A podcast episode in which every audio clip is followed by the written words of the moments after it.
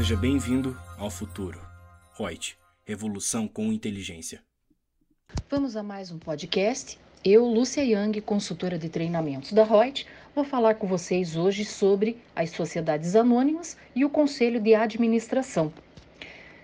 A administração das empresas, companhias abertas, das companhias de capital autorizado e das sociedades de economia mista deve ser dividida obrigatoriamente entre o conselho de administração, órgão de deliberação colegiada e a diretoria.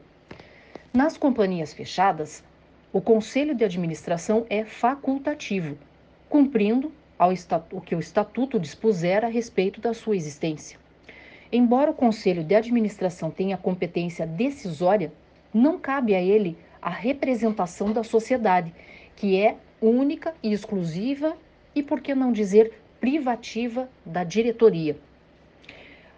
Competência que tem o conselho de administração é o seguinte: fixar a orientação geral dos negócios da empresa, companhia, eleger e destituir os diretores da companhia e fixar as suas atribuições, observado o que a respeito estiver disposto do estatuto, fiscalizar a gestão dos diretores, examinar a qualquer tempo livros, papéis da empresa, solicitar informações sobre contratos celebrados ou em via de celebração e quaisquer outros atos, convocar a Assembleia Geral quando julgar conveniente, necessário bem como a Assembleia Geral Ordinária nos quatro primeiros meses seguintes ao término do exercício social da companhia, manifestar-se sobre o relatório da administração e as contas da diretoria,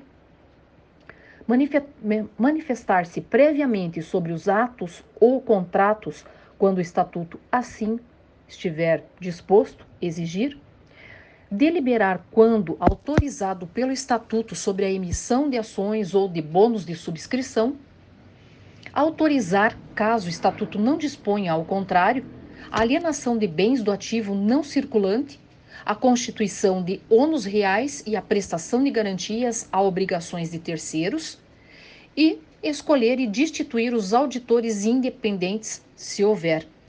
Essas seriam as funções, as atribuições e poderes conferidos por lei ao Conselho de Administração e que não podem ser outorgados a outro órgão seja ele criado por lei ou por estatuto.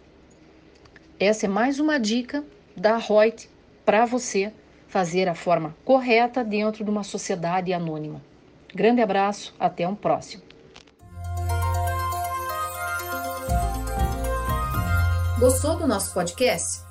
Acesse youtube.com/reut_aí e assista a versão em vídeo. Deixe seu like, compartilhe com seus amigos e se inscreva no nosso canal. E não se esqueça de ativar as notificações para acompanhar nossos conteúdos semanais.